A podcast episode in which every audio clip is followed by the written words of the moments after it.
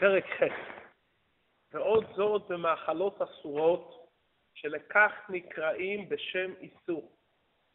מאכלות אסורות יש בהם עניין נוסף, שאינו בביאות אסורות, שבו בולט במיוחד כיצד החיות האלוקית אסורה וקשורה בתוך ג' קליפות הטמעות, מפני שאף מי שאכל מאכל איסור בלא הודעה, כלומר בשוגג, זה שם שמיים. לעבוד השם בכוח האכילה ההיא. לכאורה האדם עשה פה דבר טוב. בפועל הוא אכל מאכל, והמאכל עזר לו לעבוד את השם.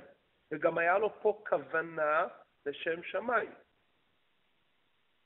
בכל זאת, מכיוון שהמאכל הוא חפץ של איסור, גם לולי מעשה העבירה של האדם, הדבר קשור בידי ג' קליפות הטמעות לגמרי, לכן זה לגמרי לא קשור למעשה האדם. הקיום והחיות של אותו מאכל זה מקליפה טמאה. לכן גם אם בשוגג אכלת את זה, וגם אם היה לך כוונה לשם שמיים, וגם אם העובדות הוכיחו שאכלת את זה באמת וזה עזר לך לשם שמיים, אתה לא יכול להעלות דבר שבעצם קשור בידי הקליפה. כי החפץ קשור בידי הקליפה. דיברנו שההבדל בין קליפת נוגה לג' קליפות הטמעות זה חפצה או גברא. בג' קליפות הטמעות הבעיה בחפץ. החפץ הוא אסור. מכיוון שהחפץ הוא אסור לא יעזור שם כוונות שבעולם. מה שהייתם בקליפת נוגה הבעיה זה האדם. אם האדם מכין את עצמו, הוא מכשיר את עצמו, הוא יכול להעלות את זה לקדושה. ולכן מכיוון שהדבר בעצמו אסור, לא יעזור פה שום כוונה רצויה. וגם פעל ועשה כן, וקרא והתפלל בכוח האכילה ההיא. כלומר, באכילת דברים מותרים, כשאדם אוכל את הדבר, הוא מעלה את הדבר מקליפת נוגה לקדושה. כלומר, כשאדם אוכל עם ברכה ולשם שמיים, יש בכוחו להעלות את קליפת נוגה למקום יותר גבוה. במאכלות אסורות, גם אם הוא כיוון והגיע לידי מעשה בפועל, אין החיות שבה עולה ומתלבשת בתיבות התורה והתפילה כמו ההיתר. מפני איסורה בידי הסטרא אחרא משלוש קליפות הטמעות. מכיוון שהמאכלות האסורים קשורים בידי הקליפה, הם לא יכולים להתקלל ולהתאחד באור הקדושה. אפילו איסור דרבנן, גם אם החיות של הדבר האסור זה רק מדרבנן, יש דברים שמן התורה מותר לאכול אותם. באו חכמים ואמרו שמצד שצריכים להישמר, הם אסרו שאסור לאכול את הדבר הזה. זאת אומרת שמהתורה הדבר לא קשור בידי הקליפה, אבל ברגע שחכמים אסרו את הדבר, חל שינוי במהות הדבר, והדבר נהיה קשור ומקבל חיות מג' קליפות הטמעות. ולכן אסור לזלזל בדברי חכמים. כי כל דבר שחכמים אסרו, יש בכוחם להעביר דבר מקליפת נוגה לג' קליפות הטמעות. ויותר מזה, שחמורים דברי סופרים יותר מדברי תורה. אם תשאל איך יכול להיות שחכמים, יש בכוחם לשנות דבר המותר מן התורה, שהיה חיותו מקליפת נוגה, והם העבירו אותו לג' קליפות הטמעות, יש כוח ביד חכמים להחמיר ולשנות בהגדרה של הדבר, שלמרות שמצד עצם בריאתו הוא מקליפת נוגה, הם מכלילים אותו ומכניסים אותו בג' קליפות הטמעות. מה שאין כן יצא הרע וכוח המתהווה לדברים המותרים, למלות תאוותו, הוא שד משדין יהודאים. זאת אומרת שהאדם יהודי מתהווה לדברים מותרים, אז יצא הרע של יהודי. יצא הרע של יהודי שייך לקליפת נוגה. למדנו בפרק א' של נפש הבעמית של היהודי, שורשה מקליפת נוגה. ומכיוון ששורשה מקליפת נוגה יש בה גם טוב וגם רע, זה ההתמודדות של האדם לשמור ולהקפיד, לא ליפול בדברים המותרים, שלא לרדת גם לג' קליפות הטמעות. כי ברגע שאדם שקוע בתאוות היתר, הוא מוריד את זה לג' קליפות הטמעות לפי שעה, עד שהוא חוזר בתשובה, ואז הוא מעלה את זה בחזרה. אבל זה רק לפי שעה. זאת אומרת, האדם יכול להוסיף תוספת רוע בנפש הבעמית המקורית שלו. הנפש הבעמית המקורית שלו מקליפת נוגה, שד משדים יהודאים. אבל בשד משדים יהודאים, יצרה של יהודי, תמיד אפשר להחזיר אותו לקדושה. כי ברגע שהוא שב לעבוד את השם, כפי שיכול לחזור לקדושה כדי להעיד, ברגע שהוא חוזר בחזרה לקדושה, אז גם החיות שנמצאת לפי שעה בג' קליפות הטמעות, החלק לא נאבד, זה לא יתעצם עם הרע, זה לא נהפך להיות רע גמור, ולכן אתה יכול עוד פעם בחזרה להחזיר את זה לקדושה. יוצא מכך שאלה מאוד מעניינת. אתה רואה יהודי ואתה רואה גוי ברחוב. התאווה של יהודי והתאווה של גוי שונה. התאווה הבעמית שונה. לולי, שחס ושלום יהודי הרבה מאוד בתאוות היתר מעל המותר, ואז כבר הוא הוריד את עצמו בג' קליפות הטמעות, אבל גם אז הוא עדיין שונה במהות שלו, לא בנשמה האלוקית, הוא שונה בתאווה שלו. אלא שיכול להיות שמצד הרגל הוא הרגיל את עצמו לשד משי דין אוקראין. אבל בעצם במהות של היהודי הוא לא מתהווה לדברים שהם תחת ג' קליפות הטמעות. יש דברים שאדם מתרגל מהרגל תינוק שנשבע, אבל מצד עצם הטבע יוצא פה דבר מאוד מעניין מבחינה רפואית, ביולוגית של הגוף כביכול. שיש מאכל אסור, דבר אסור, שהתורה אומרת שהוא לא מותר, דבר אחר וכדומה, יהודי, איך שהוא נולד, מצד הטבע של הגוף ונפש הבעמית, אין לו טבע ואין לו רצון להתחבר לדברים האלו. כל דבר מותר, הוא רוצה, יש לו נפש הבעמית מקליפת נוגה. אבל דבר אסור מצד הטבע, אין לו את זה. בחירה, אתה יכול לשנות את הבחירה, אתה יכול להתאמץ. מזכיר לי מה ששמעתי מהרבה, הגמרא אומרת שעם הארץ לא משקר בשבת. זה הרבי שאל, אבל רואים לפעמים שקורה שעם הארץ כן משקר בשבת. הרבי אמר, הוא יתאמץ. אם הוא מתאמץ, אז הוא יכול לשקר גם בשבת.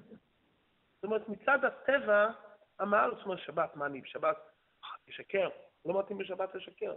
עולם קדוש, כולם שופטים, כולם בבית הכנסת, לא מדברים דברי חול, רק דברי תורה, רק דברי שמחה. הוא, הוא, הוא בכלל לא מדבר על, על העולם הזה. אז איך יעלה בדעתו של ים הארץ, שחי כל היום בעניינים של הארץ, להגיד איזה שקר בשבת? התורה מעידה שזה נוגע להלכה, שאם עם הארץ אומר לך שהמאכל הזה מאוסר, ביום חול אתה לא מאמין לו, בשבת אתה מאמין לו. כי קדושת השבת חלה על עם הארץ, וביום שישי, דקה לפני שבת, הוא אומר לך שזה מאוסר, אתה לא מאמין לו.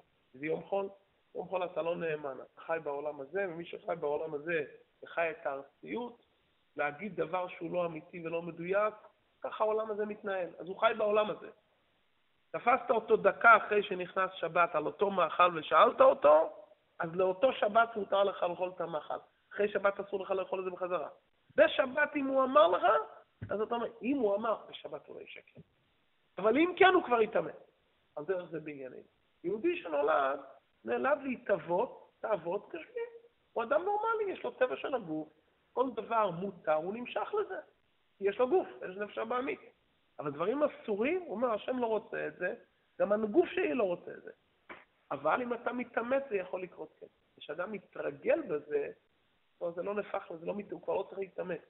כשאדם מתרגל מצד איזה סיבות או סביבה, שהוא יתרגל לדברים שליליים שאינם מתאימים ליהודי, אז הוא נמשך לזה. אבל בפועל, ביידיש אומרים, תדוע יידיש הנפש הבאמית, תדוע גוי הנפש הבאמית.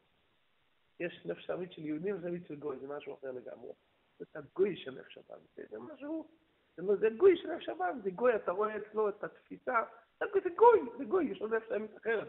התאוות שלו והתפיסה שלו, יכול לאכול משהו חי, הוא יכול, יש לו סוג, סוג אחר. יהודי בטבע, לו נפש הבאמית. יכול ליהנות מהשטיקלרים. אתה שומע רב אבינון.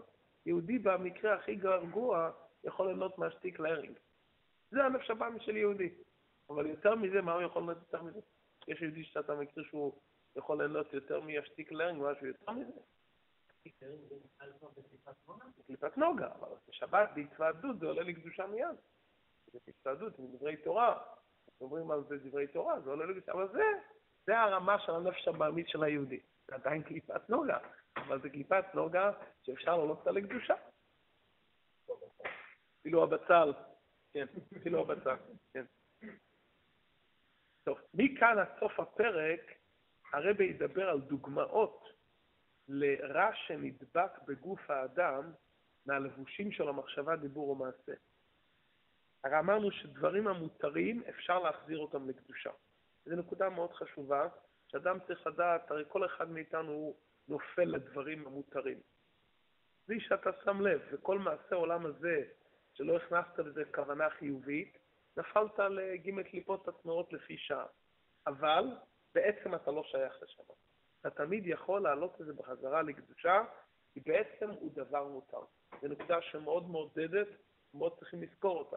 שיהודי תמיד יכול לעלות. אך, מכל מקום, קודם שחזר לקדושה, הוא סטרה אחרי קליפה.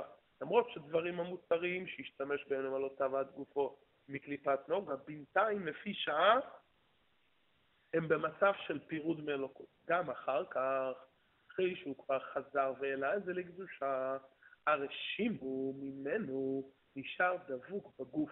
להיות מכל מאכל ומשקה נעשה תכף דם ובשר מבשרו. אפילו אם מיד אחרי שהוא אכל והוא שתה, הוא חזר לעבוד את השם, הוא אפילו השתמש לעבודת השם, אבל היה איזה זמן שהוא אכל ונהנה מזה, והוריד את זה לג' קליפות הטמעות. והיו רגעים שהגוף שלו נהנה מזה, הוא התאחד עם זה. אז מזה נשאר רושם בגוף. כלומר, גם כשאדם אחר כך חזר לעבודת השם, הרי היה איזה רגעים שהוא בינתיים נהנה מזה. זאת אומרת, המאכל הרי מתקל אצל האדם, ונהפך להיות דם כבשרו. אחרי שעה, שעתיים, פתאום הוא בא לבית המדרש. הוא אומר, רגע, רגע, רגע, שכחתי לכוון לשם שמיים. בוא עכשיו, כל מה שאכלתי ישתמש לקדושה. אבל בינתיים, בשעה, שעתיים האלה, שהוא לא חשב על זה, בינתיים זה נהפך להיות חלק ממנו. אז על הרשימו הזה גם צריכים להתנקות. ולכן, על כל הדברים האלו שהגוף אכל שלא לשם שמיים, ונשאר מזה רושם בגוף, צריך הגוף לכיבוד הקבר, לנקותו ולטהרו מטומאתו שקיבל בהנאת עולם הזה ותענוגיו. כיבוד הקבר, כפי שמובא בזוהר, בספרי המוצר וכולי, זה כשם שיש בגד, שיש בו אבק או כתמים, צריכים לנער אותו כדי שהאבק יצא, ככה המלאכים לוקחים את הגוף אחרי שהגוף נקבר, והם מנערים. מה הכוונה? לא הכוונה להעניש את האדם, חס ושלום. הכוונה היא כמו שכל אנשי התורה זה תיקון לאדם שעשה את זה. כאילו אם אדם חייב כרת, אחרי שהוא עבר מלקות, אז הוא נפטר מידי כרת. אם אדם היה חייב מיתת בית דין, ברגע שהוא קיבל את זה, אז הוא נקי לעולם הבא. קיבוץ הקבע זה ניקיון של הגוף לאדם שחובט בגד לנער מהאבק שנדבק. למה צריכים לעבור את הניקיון הזה? מכיוון שנשאר רושם בגוף ולכלוך ממה שנדבק. מכיוון שהוא התעסק בענייני עולם הזה ותענוגיו, הוא אכל לשם תאווה, אפילו שזה היה אחר כך, שזה היה מותר. הוא חזר בתשובה, אבל בינתיים היה משהו לא כמו שצריך. צריך להתנקות מזה.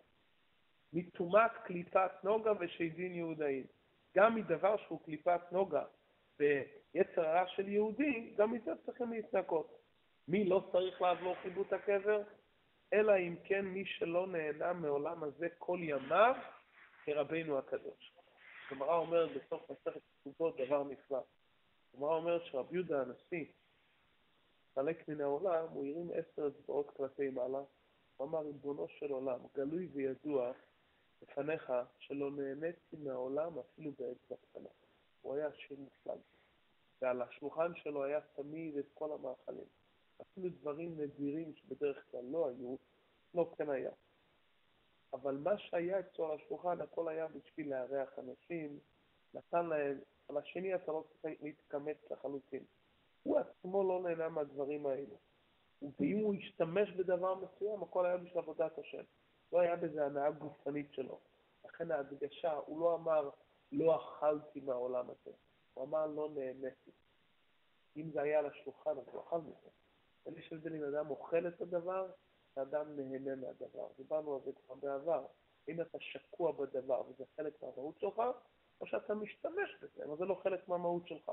רבנו הקדוש העיד על עצמו, הוא אכל את הדברים, אבל לא היה לו בזה הנאה, הוא לא הרגיש את ההנאה הגשמית. אולי אם הוא אכל, הוא אכל בשביל הברכה, אכל כדי שיהיה לו כוח לעבוד את השם, אירח אדם ונתן לו שיהנה, אדם כזה שההתעסקות שלו בענייני העולם הזה היה כוונה שלמה בשביל עבודת השם, אין לו ממה להתנקות, כי לא נדבק בו שום דבר מהקליפת נוגה. לנו, לפי שעה נדבק משהו מהקליפת נוגה, עד שאנחנו חוזרים לעבודת השם. אבל גם כל אחד מאיתנו באותה ארוחה שבירכת והכוונת לשם שמיים, ואז לא היה רגעים שזה ירד בגין קליפות עצמו, היית מכוון באכילה, שיהיה לי כוח לעבוד את השם, אני אוכל בריא, מכוון, מברך, אוכל בדרך ארץ, אז אותו אכילה לא ירדה אפילו לכמה רגעים בגין קליפות עצמות, על זה האדם לא צריך חיבוט הקבר לגמרי.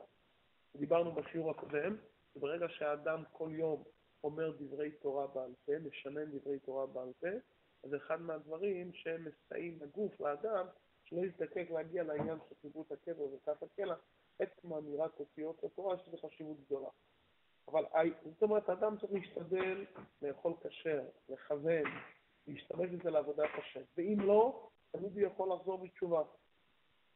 וגם אם היה דבר שצריך לעבור על זה חיבוט הקבר, עדיין אמירת אותיות התורה פותר אותו. רבינו הקדוש היה משהו מיוחד, כמו אותם צדיקים שלא הרגישו לגמרי טעם והנאה באכילה, כמו צדיקים הגדולים, לכן גוף הזה לא נדבק בשום טומאה, אפילו לפי שעה הוא לא זקוק לחיבוט הטבע. עד כאן דיברנו על העניין של אכילה. מה קורה עם העניין של דיבור? יש אנשים שאוהבים לדבר. אז יש דברים שהם דברים אסורים. דבר אסור שאדם מדבר, זה ג' קליפות הטמעות. אבל אם האדם סתם מדבר דברים בטלים סתם, סתם מדבר, וכל דיבור הרי זה אנרגיה, אז הדיבור הזה גם משרה אווירה מסביבו ונדבק באוויר שנמצא מסביבו וקשור איתה. גם על זה האדם צריך לתאר את עצמו, מכיוון שנדבק משהו בנפש. כל מחשבה, כל דיבור וכל מעשה, משהו נשאר בנפש, יש רושם. כמו שבגשמיות, כשאדם אוכל, כל מאכל משפיע משהו על בריאות הגוף, כך גם כל דיבור וכל מחשבה משאירים רושם בנפש. יש רושם שאפשר לראות מיד, יש רושם שרואים אחרי שנים, אבל דיבורים ומחשבות של האדם פועלים. כשאדם מדבר סתם דברים בטלים, ללא כוונה אלוקית, משאיר גם איזה רושם מסוים, הוא צריך להתנקות מזה. פה יש חידוש שלא עלינו עם אדם עם הארץ שלא יכול ללמוד. הוא יושב יושבי קרנות, כי אין לו, לא. אבל בינתיים הוא יושב יושב קרנות והוא משחק קלפים, סתם, לא מדבר שום דבר רע. אבל על כל פנים בינתיים הוא משתמש באנרגיה שלו לדברים סתמיים. לא לשון הרע ולא רכילות, אבל דיבורים מיותרים. הדיבורים האלו עושים איזה כתם בנפש, כי זה דיבורים מיותרים. זה דיבורים של אנרגיה שאתה מדבר משהו ופועל עליו. אין דיבור שלא פועל, אין מציאות כזאת. למדוד את זה זה לוקח זמן, להרגיש את זה זה לוקח זמן. הדיבורים שאדם מדבר, כמו שדיבור טוב פועל, מילה טובה שאמרת למישהו, מחמאה שאמרת, זה גורם שינוי, כל שכן אם התמצת בזה כמה וכמה פעמים, אבל כל מילה שאמרת יש לה משמעות, על דרך זה גם מנוגע לאדם בתוך עצמו. אפילו עם הארץ שלא עלינו לא למד ולא יכול ללמוד, הוא מדבר משעמום, אבל בפועל יש פה איזה טומאה מסוימת שהוא צריך להיפטר מזה. אם מי שסח דברים בטלים, אז באותם רגעים הוא מבטל תורה, ודיברת בם ולא בדברים אחרים. כמובן, צריך לתפור את זה הרמב"ם, שאדם צריך שיהיה דעתו מעורבת עם הבריות. לא להגיע לכזה מצב שאדם לא ידבר עם אף אחד, למה אני צריך לדבר, להתעניין בטובת זולתו, בדיבורים של אהבת ישראל, דיבורים של התעניינות, דיבורים שמקרבים את הלבבות, כל הדיבורים האלו הכוונה. הכוונה מה דברים שאדם מדבר כתוצאה משעמום. אין לו מה לדבר, אתה מדבר שעמום מוחלט, ללא שום תוכן. או שהוא רוצה להעביר איזה חוויה, או להעביר איזה רושם, או שהוא מתגעגע לאיזה דבר טוב, או שהוא מתעניין. זה נכלל בגדר דיבורים שהם דיבורים מותרים ודיבורים שאפילו יש בהם מצווה, דיבורים של אהבת ישראל והתעניינות. פה הכוונה לומר באמת דברים בטלים, סתם דיבורים שאין בהם שום תוכן ושום משמעות.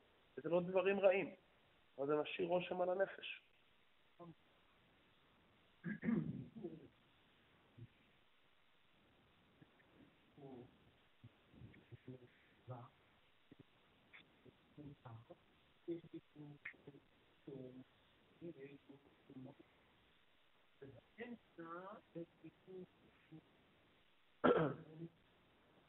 ורשות.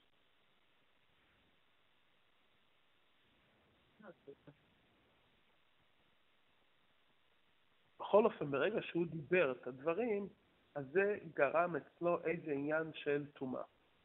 פה יש כמובן הבדל בין מאכלים שאדם אכל והשאירו רושם בגוף בפנים, לדיבורים שאדם דיבר. דברים בטלים שאדם מדבר, לא נשאר רושם בגוף אחרי הדיבור, אבל יש טומאה שנשארה בנפש. זה ההבדל בין מאכלים לדיבור. מאכלים זה הרי דם ובשר כבשרו, אז יש משהו בגוף שהשתנה. בדיבורים נשאר איזה טומאה בנפש, וזה פוגם בנפש האלוקית. הנפש האלוקית נמצאת בתוך זה. לכן כל דיבור שאדם מדבר הוא מכניס בתוך זה כוחי, כוח, כוחות מסוימים, וזה יכול לפגום בנפש האלוקית שבתוכו. ודאי, זה פוגם גם בגוף. דיבורים זה פוגם רק בנפש ולא בגוף. איך, איך האדם מתאר את עצמו מהטומאה הזאת? זה גלגולה בכף הקלע, כמו שכתוב בזוהר פרשת בשלח דף נ"ט, זוהר של פרשת השבוע. שטהרת הנפש מהטומאה שנדבקה בה על ידי דברים בטלים זה על ידי כף הקלע. מה זה כף הקלע? כף הקלע זה כמו שיש איזה קולים, כדור, ממקום למקום, ככה יש טהרת הנפש על ידי כף הקלע, שמלאך אחד לוקח ומקלע, זורק את הנשמה ממקום למקום. במובן הרוחני, הכוונה שלוקחים את הנשמה, מראים לה את עולם הזה, נותנים לה את ההנאות של עולם הזה, ומראים לה איך שהיא נמצאת פה, ופתאום האדם רואה שהוא בכלל לא נמצא בעולם הזה. אז הוא רואה פתאום שאין לו את הכלים בכלל. וזה צער מסוים לנפש כדי לנער אותה מאותם דברים, קליפות שנדבקו בה. זאת אומרת, תשובה מועילה בעולם הזה. מדוע תשובה מועילה בעולם הזה? כי העולם הזה מאיר אור הסובב כל עלמין. ההבדל בין אור הממלא כל עלמין לאור הסובב כל עלמין, שאור הממלא כל עלמין הוא אור אלוקי מוגבל. כל מקום הוא לפי עניינו. אור הסובב כל עלמין זה אור בלתי מוגבל, לגביו חושך ואור שווה. בעולם הזה מאיר אור הסובב כל עלמין, לכן האדם יכול לחזור בתשובה ברגע אחד. יפה שעה אחת בעולם הזה מכל חיי העולם הבא, כל רגע נתון הוא יכול להשתנות. קצת שאור הסובב נמצא בעולם, אדם יכול לעשות שינויים מרחיקי לכת ברגע אחד, ברגעים ספורים. השם כן עולם הבא, שהאור שמאיר בעולם הבא זה אור מוגבל, אור המלא כל עלמין, איך שאתה מגיע שם אתה נמצא.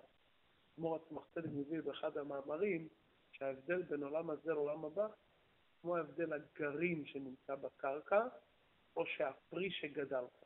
כשהגרעין נמצא אתה יכול לעשות שינויים. כל זמן שהוא גרעין אתה יכול לעשות שינויים בתוך איפה שהוא נמצא. ברגע שהגרעין הנביט ונהיה מזה אילן נושא פירות, פרי שהוא פרי אתה לא יכול לשנות אותו. בעולם הבא אתה כבר מגיע פרי מוגמר. אז הכי טוב שאדם על זה, זה עושה, על זה עושה תשובה. ותשובה מועילה על הכל, כשאדם חוזר בתשובה, זה מועיל. אמרנו שיש תיקון לכל הדברים האלו. אבל אם נשאר אצלו אותם דברים, אז הוא עדיין צריך להתנקות מאותם דברים. כל זה אם אדם דיבר דיבורים בטלים בהיתר, אבל לדיבורים אסורים, כמו ליצנות ולשון הרע וכיוצא בהם, שהן משלוש קליפות הטמעות לגמרי, אין כף הקלע לבדו מועיל לטהר ולהעביר טומאתו מהנפש, רק צריכה לרד לגיהנום. אם חס ושלום האדם כבר דיבר דברים שהם דברים אסורים, ליצנות זה לא מילתא דבדיחותא. מילתא דבדיחותא אמרנו זה יכול להיות לקדושה. ליצנות זה דבר אסור. אתה מתלוצץ ממישהו, ממשהו, אתה לועג במשהו, לשון הרע זה דבר אסור לגמרי. אז זה כבר זה דיבורים שמגיעים מקליפות עצמו. אז פה הניקיון של כף הקלע לא עוזר, כי זה לא אבק, זה יותר מאבק. יותר קל. יותר קל, ודאי. ודאי. כף הקלע פה שיש אבק שנדבק. את האבק שנדבק צריך לנער אותו, להרים את האבק. ככה הכל, הוא לא עשה פה דבר אסור ככה בתכלית. זה שלב, שלב שהוא רק מתנקה. ודאי, כי כל עונשי התורה הם רק אמצעי כדי להביא את האדם לניקיון מוחלט. כן, זה לא הכוונה שרוצים להעניש, אין עונש מול נקמה. הכף הקלע זה ניעור מאבק. זה שם כאילו. זה מילים פשוטות. כמו שתגיד, יש כביסה, כביסה קלה וכביסה יותר קשה. למה? אם, אם, זה, אם זה אבק, אתה עם, עם מברשת, אתה מבריש. אבל אם זה משהו יותר עמוק, אז צריך ניקיון יותר חזק. ודאי, ודאי, ודאי, זה ניעור, ניעור.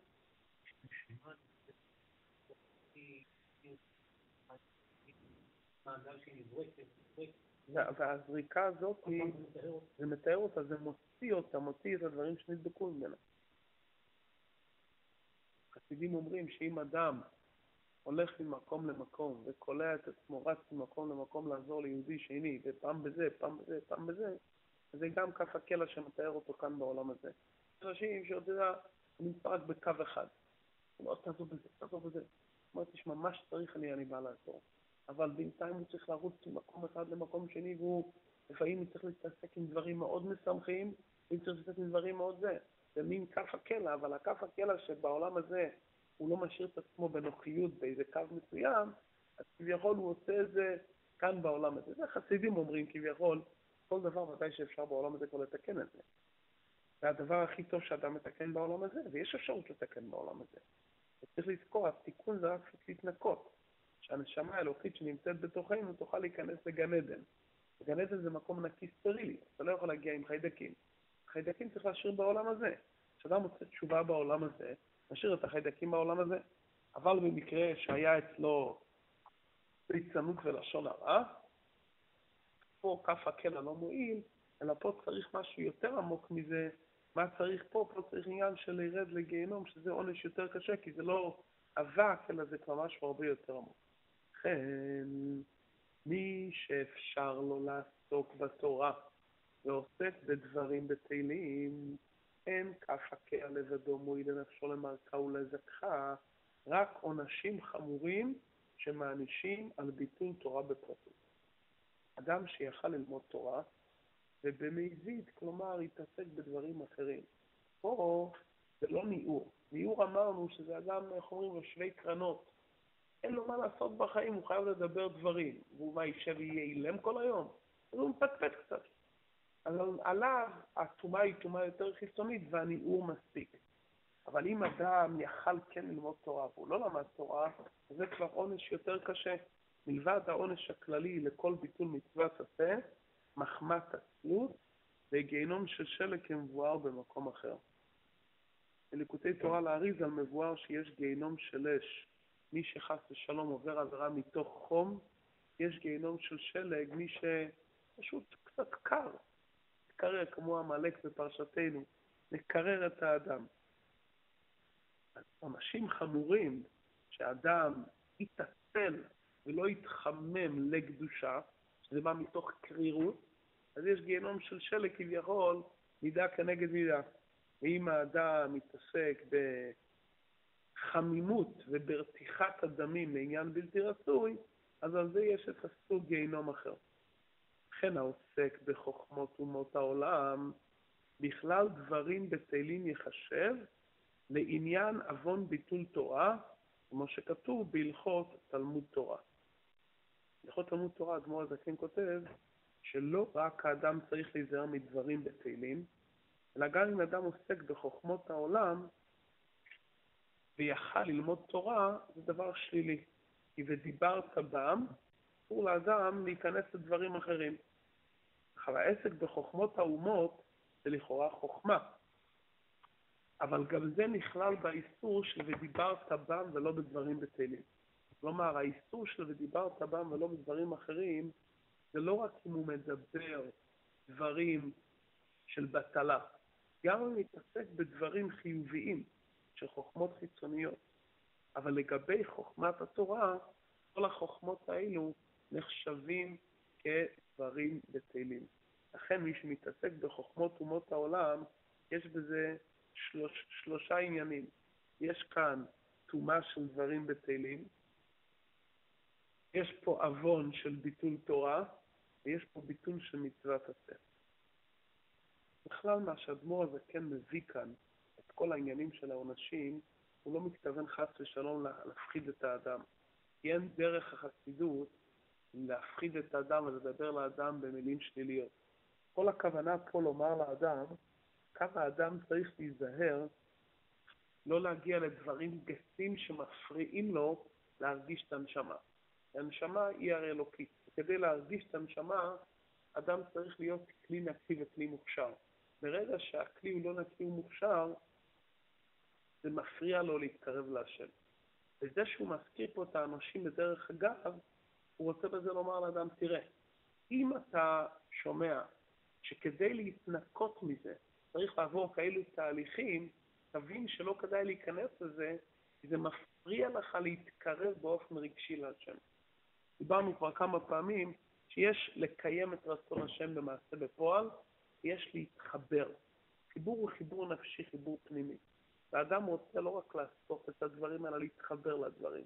כדי שהדברים יהיו בהתחברות עם הנפש שלו, פה האדם צריך להימנע מדברים שהם ממלאים אותו. כלי מלא אינו מחזיק. אם אדם מלא מתאוות, אז ממילא הוא לא יכול לקבל עניין של קדושה. אז מכיוון שאדם פה מתמלא בעניין של תאוות, אז הוא לא יכול לקבל ולהרגיש את האור של הקדושה. זאת אומרת, כל התזכורת פה, כי בתניא אדמו"ר הזקן כל הזמן מדבר על המעלה של הנשמה והמעלה של היהודי, מדבר רק על החלק החיובי. כל התזכורת פה זה רק להסביר לאדם עד כמה לשמור על עצמו כדי שיצליח לשמור על הרגש והקשר לקדוש ברוך הוא באופן פנימי. זאת אומרת, עד כאן דיברנו בנוגע לדברים המותרים, או אכילה של דברים המותרים שנדבק באדם קליפת נוגה, או שאדם דיבר דברים בטלים בהיתר כמו עם הארץ, או שהוא דיבר לו עלינו דברים אסורים ליצנות, או שזה עוון ביטול תורה. החלק האחרון של הפרק, יש פה חלק שצריכים לבאר אותו יותר באריכות, מה העניין של חוכמות חיצוניות. האם חוכמות חיצוניות הן דברים שליליים לחלוטין? הרי אנחנו יודעים בפועל שהרבה חכמי ישראל למדו כן חוכמות חיצוניות. אז מה, מה החיסרון בחוכמות חיצוניות? כן, חוכמות אומות העולם. יפה. אז מה הדרך? באיזה אופן צריך לעשות את הדברים הללו? באיזה אופן אדם צריך להשתמש עם החוכמות החיצוניות? האם לכתחילה מותר להשתמש בזה? בדיעבד. שתלוי בבן אדם, יש בן אדם שיכול ויש בן אדם שלא יכול. על זה הדמור הזקן עכשיו מדבר כאן בהמשך הפרק, מבאר את העניין של חוכמות חיצוניות, מה הם, איזה טומאה הם יכולים לגרום לאדם. זה עניין בפני עצמו, צריכים היטב להסביר אותו, מה בדיוק נגרם על ידי חוכמות חיצוניות. מה השאלה? בוודאי שאם הקדוש ברוך הוא נתן לנו את החוכמות החיצוניות, בוודאי שיש בזה איזו מטרה. מתמטיקה, ביולוגיה, פיזיקה, זה דברים שהשם, רפואה זה הכל דברים שהשם נתן. אם הקדוש ברוך הוא נתן את זה, צריך להשתמש בזה. אז איך אפשר לומר שאם אדם משתמש בחוכמות חיצוניות זה ביטוי תורה? הדרכים, נלמד בעזרת השם עכשיו פה בהמשך, מהם הדרכים שאדם מותר לו להשתמש בזה בחוכמות חיצוניות, על ידי זה הוא באמת מעלה את זה לקדושה. באופן כללי, נגיד קודם בעל פה באופן כללי, אם האדם עושה זה לצורך פרנסה בלבד, האדם מביא מזה תועלת לעבודת השם, אז יש ביכולתו להעלות גם את החוכמות החיצוניות בקדושה. שבעצם זה הסיבה וזה ההיתר שאנשים לומדים כל מיני דברים כדי שעל ידי זה יוכלו להתפרנס. ברגע שעושים איזה שימוש מועיל לשם שמיים, על ידי זה הם מעלים את זה גם לקדושה. זה הדמור הזה כן יסביר בהמשך הפרק, ויש פה עניין עמוק מאוד, מבאר את השורש של חוכמות חיצוניות, מאיפה הם הגיעו. הם נפלו בשבירת הכלים מחוכמה לקדושה, זה מתחבר מאוד לעניין של יתרו. כתוב שהוא היה חכם מלומד בכל חוכמות אומות העולם, והוא אמר, אתה ידעתי גדול השם מכל האלוקים. זאת אומרת, להבין איפה השורש של החוכמות האלה. יש חוכמה דקדושה שבאה ממקום פנימי, וחוכמה דקליפה שנפלה בשבירה. נקרא חוריים בחוכמה דקדושה. הרמב"ם כותב שהוא השתמש באותן חוכמות לרקחות וטבחות בחוכמה דקדושה. האם כל אדם לכתחילה יכול ככה? לפני שנלמד בפנים, אני רק אומר מה שהרבי אמר להרבה אנשים. בדורנו הרי הרבה הרבה אנשים למדו חוכמות חיצוניות, אחר כך חזרו להשם. כלומר, הם למדו את זה כדרך כל העולם.